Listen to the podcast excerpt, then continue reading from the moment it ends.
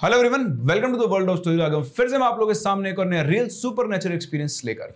हमारे आज की जो कहानी है, वो रिलेटेड एक ऐसे कुएँ से, जिसपे उस गाँव के लोगों को एक नहीं, दो नहीं, जबकि बहुत सारे बच्चे दिखाई दिया करते थे। और जब ये लोग पहुँचे इस कुएँ की सच्चाई तक तो एक इंसान को अपनी जान भी गंवानी पड़ी। तो इंसिडेंट हमारे साथ शेयर किया है दीपांकर शर्मा ने, जो कि इनके गाँव का है। इनका एक छोटा सा गाँव था, इसमें करीबन 40-50 घर थे। और अभी कुछ दिनों से इनके गाँव के अंदर चोरियाँ एकदम से बढ़ गई थी। गाँव वालों ने सब डिसाइड किया, लोग पंचायत बैठी, पंचायत में डिसाइड किया गया कि यार चोरियाँ बहुत बढ़ गई, इसलिए हम लोगों को मिलकर गाँव के लिए, गाँव की सेफ्टी के लिए पहरा देना शुरू करना होगा। क्योंकि गाँव इतना डेवलप नहीं था कि वहाँ पर सिक्योरिटी गार्ड्स को बुलाया जा सके, ना ही कोई इतना पैसा देने के लिए विलिंग था।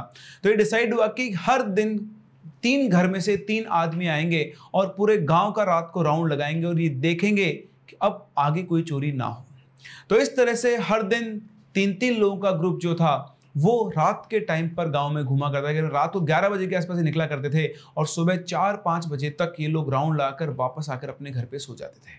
अब जब से ये चोरी वाला सिस्टम चालू हुआ था हाँ सिस्टम चालू हुआ था, तब से गाँव के अंदर चोरियाँ थोड़ी रुक ही गई थी ऑलमोस्ट आप ही मान चलो उनको कोई चोर दिखाई नहीं देता। लेकिन गाँव वालों को ये पता था कि वो पहरा दे रहे हैं, ये बात किसी को पता लग गई, इसलिए गाँव में अब चोरियाँ नहीं हो रही है। तो इस तरह से हर दिन लोग पहरा देते तो इनमें होता रहता कि एक आदमी एक डायरेक्शन में गया, एक आदमी एक डायरेक्शन में गया, एक आदमी एक डायरेक्शन में तीनों घूम फिर कर एक ही जगह पर मिलते थे, साढ़े तीन चार बजे के आसपास। और फिर अपने घर, अपने अपने घर की तरफ़ चले जाते थे।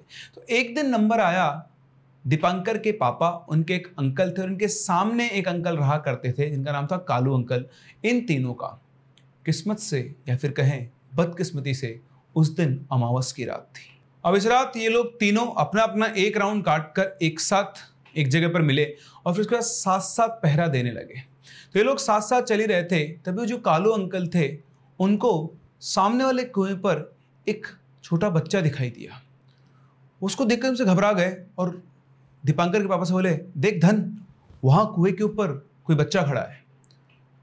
इनके पिताजी ने उस कुएँ की तरफ़ देखा तो उन्होंने बोला, नहीं यार, वहाँ तो कोई भी नहीं खड़ा है। तो बोलता, क्या बात कर रहा है? वो देखना वो सामने बच्चा खड़ा हुआ है। तो बोलता तो पागल हो गया है, वहाँ पे तो कोई भी नहीं खड़ा है।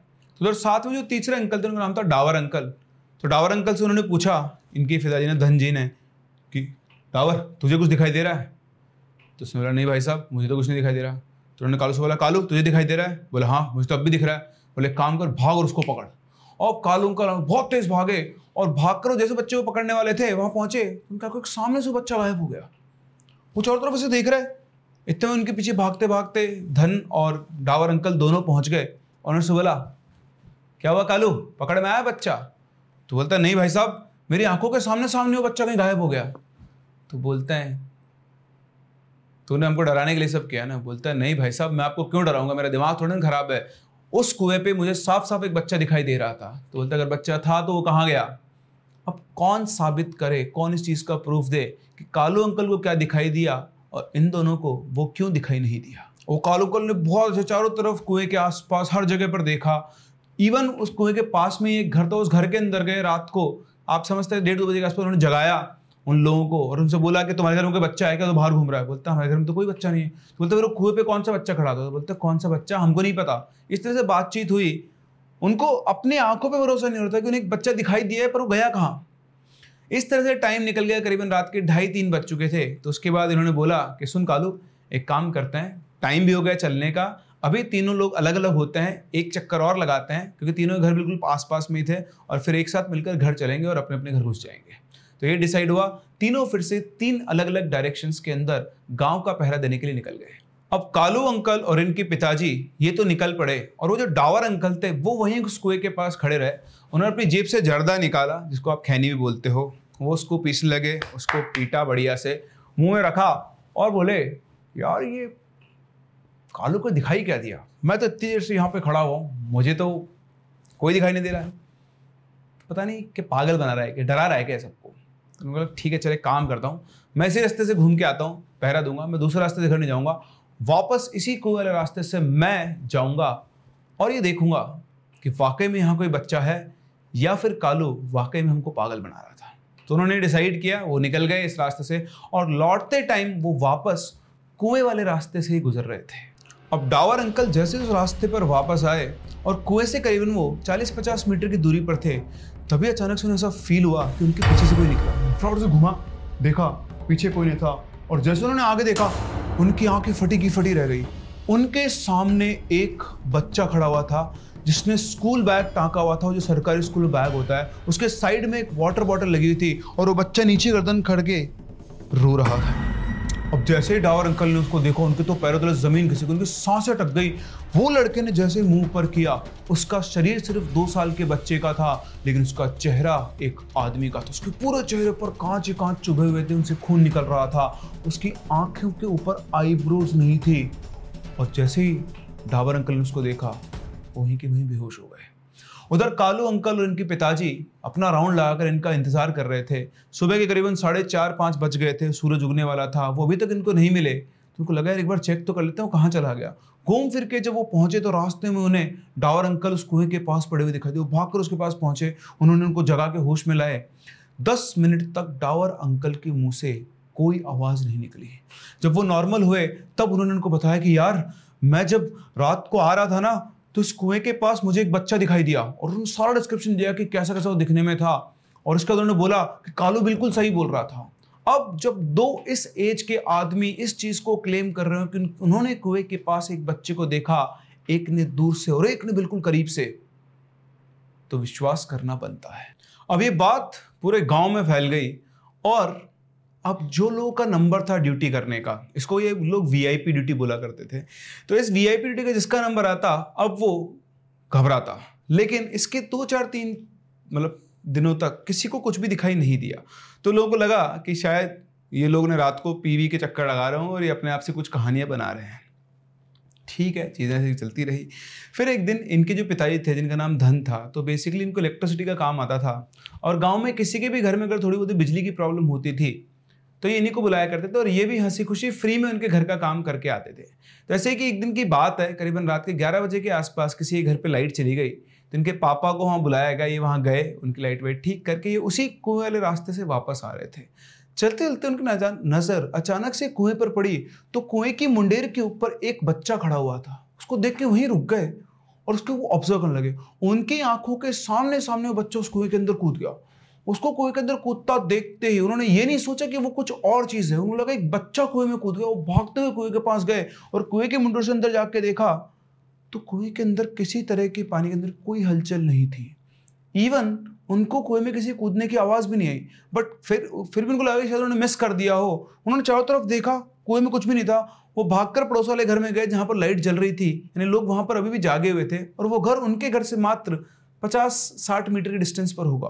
वो भाग कर वहाँ उनसे पूछा कि तुमको किसी कुएँ में कूदने की आवाज़ आई क्या? तो उन्होंने बोला, नहीं, हमें तो किसी कूदने की आवाज़ नहीं है। तो बोलते हैं कि मेरी आँखों के सामने सामने भी एक बच्चा इस कुएँ के अंदर कूद गया है। अब धन को कुछ भी समझ में नहीं आया। उन्हें लगा कि यार, ये क्या हुआ है? क्यों? दो बार ऐसा हो गया है। पहले इनके दोस्तों को दिखाई दी चीज़ें, मुझे नहीं दिखाई दी। इस बार मुझे दिखाई दी। पर ये बात उन्होंने किसी को बोली नहीं। घर पे आए चुपचाप मतलब बाद में इनको बताई गई दीपांकर को, लेकिन उस टाइम उन्होंने किसी को मिला कि सब इनका भी मज़ाक उड़ाएँगे। अब फिर से इसके कुछ दिनों बाद, चार पाँच छः दिन बाद, इनके ही घर के पड़ोस दो तीन घर छोड़ के, अब गाँव में सब इधर को जानते हैं तो एक भैया थे राजू भैया। तो राजू भैया किसी काम से, खेत वेत में गए होंगे, गाँव के लोग रात को जाते हैं अपने काम से तो गए हुए थे, और करीबन रात के शायद नौ, दस बजे के आसपास का टाइम हो रहा होगा तो वो भी उसी घर का जो कुएँ के पास वाला घर था, उसके पीछे रास्ते से आ रहे थे। करीबन वो कुएँ से वही सत्तर अस्सी मीटर दूर थे, तभी उन्हें कुएँ के चारों तरफ़ सात आठ बच्चे ऐसे खेलते हुए दिखाई दिए। गाँव में सबको ये पता था कि खबर फैली हुई है। उनको जैसे वो बच्चे दिखाई दिए, वो चुपचाप से एक साइड में पेड़ था, उसके पीछे आके छुप गए और उस पेड़ के पीछे छुपकर वो उस कुएँ की तरफ़ देखने लगे। तो उनका जो फ़ील्ड ऑफ़ व्यू था, उसमें सामने कुआँ था और कुएँ से थोड़ा दूर वो दूसरा घर था। उस घर में लाइट जली हुई थी। उन्होंने बच्चों को ऑब्ज़र्व करना शुरू किया तो सात आठ बच्चे जो थे, उन सभी ने स्कूल बैग्स टांगे हुए थे। सबके स्कूल बैग्स के अंदर साथ में बॉटल्स वगैरह थी। सबने एक स्कूल ड्रेस भी पहनी थी। सबकी स्कूल ड्रेस सेम थी, लेकिन बैग्स के कलर अलग अलग थे, जो कि ऑब्वियसली होते ही हैं। वो बच्चे उस कुएँ के चारों तरफ़ कुछ खेल रहे थे, उसे राउंड राउंड घूम रहे थे और आपस में कुछ खेल रहे थे। जैसे वो खेल रहे थे खेलते खेलते पड़ोस में जो घर था, अचानक से उस घर का गेट खुला। तो राजू भाई ने घर की तरफ़ देखा और जब दोबारा यहाँ पे देखा तो वहाँ से सारे बच्चे गायब थे। एक सेकंड के लिए उसने सिर्फ़ उस घर के गेट की तरफ़ देखा और दोबारा ऊपर नज़र डाली तो सारे सारे बच्चे यूँ क्यों गायब हो गए। उसको समझ भी नहीं आया क्या हुआ।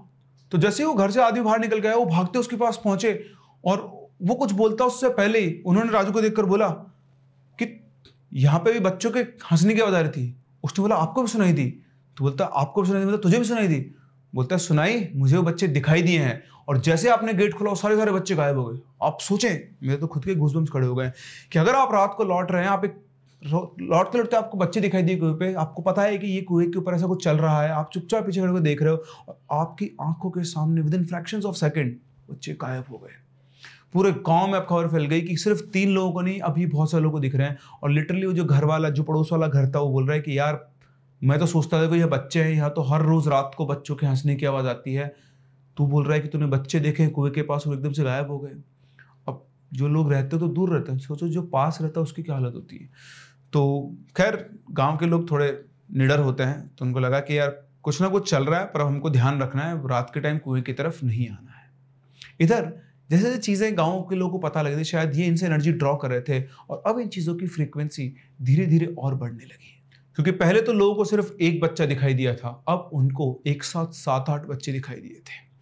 और अब इनकी फ्रीक्वेंसी बढ़ती कि हर बार कोई भी अगर सुनसान है तो ही हरा भरा सब लोग आ रहे जा रहे तब कुछ नहीं। लेकिन अगर सुनसान है और कोई नहीं है तो कई बार वहाँ से बच्चे बाहर निकलते। कई बार वो कई लोगों को जो अकेले आ रहे या जो घर वाला था, वो चुपचाप छुप के देखता तो उसको दिखता कि वाकई में वो बच्चे और बच्चे एक साथ कुएँ के अंदर छलांग लगा देते हैं। तो ये चीज़ें बढ़ रही थी और अब एक बहुत बड़ा इंसिडेंट हुआ दीपांकर के साथ। अभी तक तो जो भी कुछ था, उस कुएँ के पास ही कन्फाइंड था। एक बार रात की बात है, आप सभी जानते हैं, गाँव में जो घर होते हैं, उनमें जो टॉयलेट्स वगैरह होते हैं, घर के एक कोने में होते हैं, जहाँ आपको बाहर निकल के रूम से वॉक करके जाना पड़ता है। तो रात को शायद बारह एक बजे होंगे, दीपांकर को एकदम से टॉयलेट लगा। वो बिना कुछ सोचे, दिमाग में कुछ था ही नहीं, वो अपने रूम से बाहर निकला टॉयलेट में जाने लगा। और जैसे वो टॉयलेट की तरफ़ जाने लगा, उनके घर की दीवार के ऊपर वो बच्चा बैठा हुआ था। वही बच्चा जिसका शरीर दो साल का था, लेकिन उसका चेहरा पूरा कांच से घुसा हुआ ब्लड निकलते हुए, उसकी आईब्रोज नहीं थी, जिसका चेहरा एक बड़े आदमी की तरह था। और वो दीपांकर को फ़िक्र उसको देखते ही उसका टॉयलेट तो वही निकल चीख बहुत तेज लगी। जैसे वो चीखा, उसके मम्मी पापा सब उठ के वहाँ पर बोले, क्या हुआ क्या हुआ? तो उसने बताया कि किस तरह से उसको आदमी मतलब वो बच्चा, क्या बोले उसको? वो दिखाई दिया और उसको चिल्लाते वहाँ से गायब हो गया। वो जो कोई भी था, वो अब अपने एरिया को छोड़कर गाँव के घरों के आसपास आने लगा था। दीपांकर के पापा यानी धनजी को लगा कि चीज़ें बहुत बढ़ गई है। ये इशारा कर रही है कि धीरे धीरे ये चीज़ें फैल रही हैं और अगर इनके ऊपर काम नहीं किया गया तो बहुत जल्दी गाँव में कोई बड़ी और अशुभ घटना हो सकती है। अगले दिन वो पंचों के पास पहुँचे, पंचायत बुलाई गई और पंचायत बुलाकर ये फैसला लिया गया कि एक पंडित जी हैं बहुत, पहुँचे हुए, उनको बुलाते हैं, वो इस चीज़ का इलाज करेंगे। तो ये जो पंडित जी आए, ये पंडित जी बहुत पहुँचे हुए थे। हस्तरेखा ज्ञान इनको था एस्ट्रोलॉजी इनको पूरा, पूरी आती थी और इसी के साथ साथ ये पैरानॉर्मल चीज़ों के भी एक्सपर्ट थे।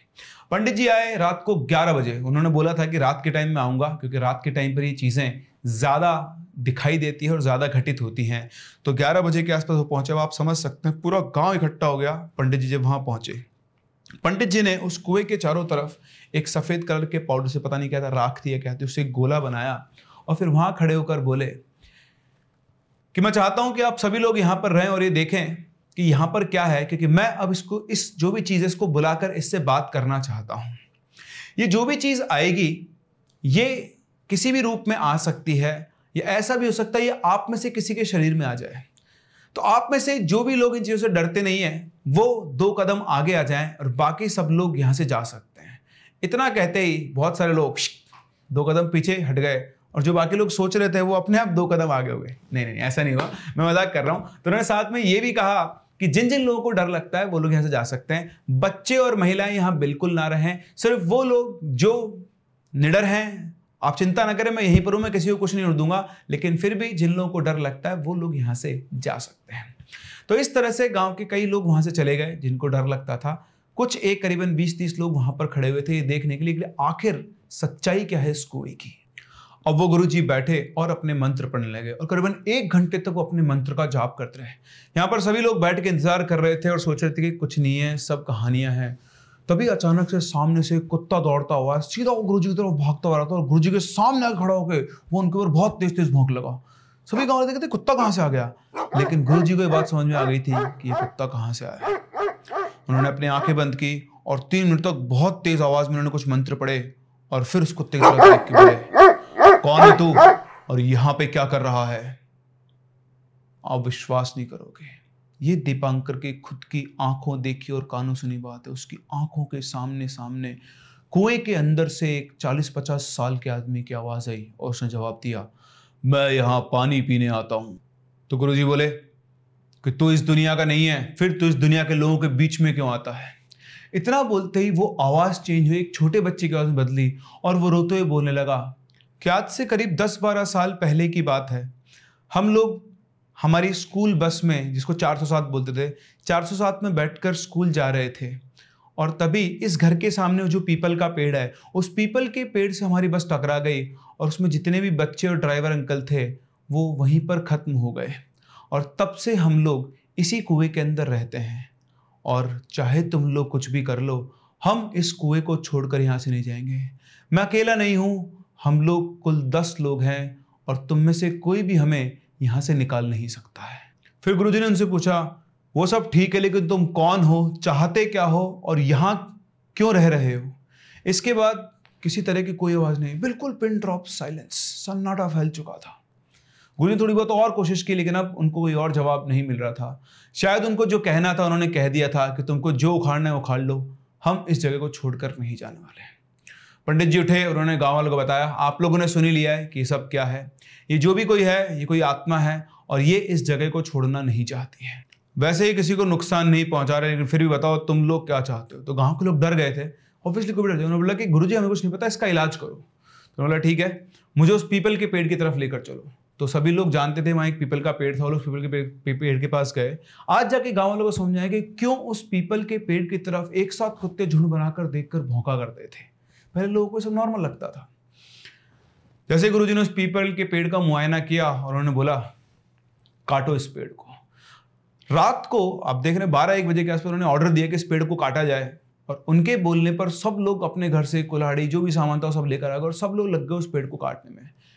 पेड़ इतना बड़ा था कि छह सात घंटे लगे और पेड़ काटते काटते सुबह गए। सुबह जाकर वो पेड़ कट के नीचे गिरा। फिर उसके बाद उसी दिन पंडित जी ने वहाँ पर बैठकर पूजा की और गाँव वाले से कहा कि तुम लोगों को दस बच्चों का और एक बड़े आदमी का पिंडदान करना होगा। गाँव वाले मान गए, उन्होंने उनका पिंडदान किया। पंडित जी ने पूरी पूजा वहाँ पर खत्म की और कहा कि चिंता मत करो, अब तुम लोगों के गाँव में ऐसी कोई अनहोनी घटना नहीं होगी। दो तीन दिन सब कुछ सही चला, लेकिन उसके बाद वो जो गुरुजी थे वो वापस गाँव में आए और गाँव में अगर उन्होंने पंचों से बोला कि जितना जल्दी हो सकता है उस कुएँ को बंद करवा दो मतलब उसको मिट्टी डलवा के उसमें प्लास्टर वगैरह करवा दो और उसकी पूजा करवा दो। मुझे रात को बहुत अजीब सा सपना आया है जितना जल्दी हो सकता है कुएँ को बंद करवा दो। और इसके बाद सब गाँव वालों ने बोला कि गुरु बोल गए। वो बोल के गए, उन्होंने सारा सामान लाए, कुएँ के अंदर मिट्टी डलवाई और गुरुजी को बुलाने के लिए भेजा तो पता लगा गुरुजी की तबीयत एकदम से खराब हो गई है। तो फिर गुरुजी ने किसी और पंडित जी का नंबर वगैरह कुछ दिया, उनका पता दिया, वो उनको लेकर आया, उनसे पूजा करवाई और उस कुएँ में मिट्टी डाल के, उसके ऊपर सीमेंट का चबूतरा बना के, प्लास्टर करके उसको पैक कर दिया। पैक करके जब उसके ऊपर पूजा खत्म हुई तो गाँव वालों को खबर मिली कि वो जो बड़े गुरुजी थे, उनका आकस्मिक देहांत हो गया है। अब ये लोग उन गुरुजी के घर पहुँचे, वहाँ जाके उन्होंने पता किया तो उन घर वालों ने बताया कि गुरुजी बीमार थे, तबीयत खराब थी, बिस्तर पे लेटे हुए थे, तभी अचानक वो बिस्तर से उठे, चलकर पानी की वो बाल्टी थी उसके पास गए, बाल्टी यूँ उठा और पूरा का पूरा पानी यूँ मुँह से पी गए और उसके बाद बाल्टी फेंक कर बोले, मैं पिछले दस साल से प्यासा था और तूने वो कुआँ ही बंद करवा दिया। और इतना कह के गुरु जी वहीं के वहीं धड़ाम से गिरे और उनकी ऑन द स्पॉट डेथ हो गई। उनका हार्ट फेल हो गया, जो भी हुआ, लेकिन उसके बाद वो दोबारा नहीं उठे। और इस तरह से बिना किसी कारण के उनकी मौत हो गई। ऐसा नहीं था कि बिना किसी कारण के उनकी मौत हुई। शायद जिस एंटिटी से उन्होंने पंगा लिया या जिसको कंट्रोल करने की उन्होंने कोशिश की, वो नहीं जानते थे कि वो उनके कंट्रोल से बाहर की चीज़ है। लेकिन इसके बाद उस जगह पर कोई भी पैरानॉर्मल एक्टिविटी नहीं हुई। लेकिन ये बात आज भी एक राज है कि गुरु जी को क्या सपना आया? क्यों वो भागकर गाँव में गए कुएँ को ढकने को बोला? और क्यों मरने से जस्ट पहले उन्होंने वो एक बाल्टी पानी पी। क्या आप इस कहानी की कड़ियों को जोड़ सकते हैं? क्या आप ये गैस कर सकते हैं कि गुरु जी को क्या सपना आया होगा और क्यों उन्होंने वो बाल्टी भर के पानी पिया? हम लोग मिलते हैं अपनी अगली कहानी में। तब तक के लिए keep loving and keep listening